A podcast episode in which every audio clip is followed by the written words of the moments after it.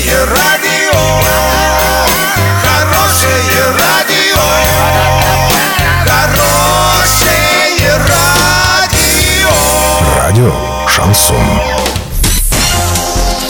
С новостями к этому часу Александра Белова. Здравствуйте. Спонсор выпуска «Строительный бум» и пэ Халикова эр эн. Низкие цены всегда. Картина дня за тридцать секунд. На берегу Ириклинского водохранилища нашли сорок тысяч мертвых рыб.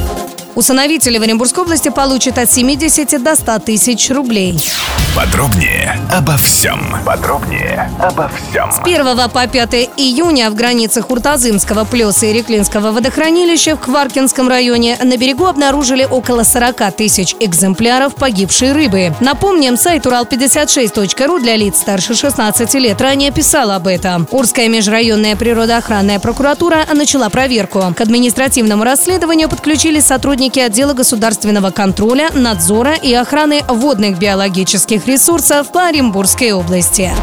На рассмотрение Заксоба Оренбургской области находится закон, который устанавливает новые размеры пособий для лиц, усыновивших ребенка. Теперь приемные родители смогут рассчитывать на единовременную выплату в размере от семидесяти до ста тысяч рублей. Деньги на осуществление таких выплат будут выделены из бюджета области. Согласно подсчетам специалистов, для оказания этой меры поддержки потребуется выделить около семнадцати миллионов рублей. Именно эта цифра указана в пояснительной записке. Также в ней указано, каким образом планируется изыскать эти средства.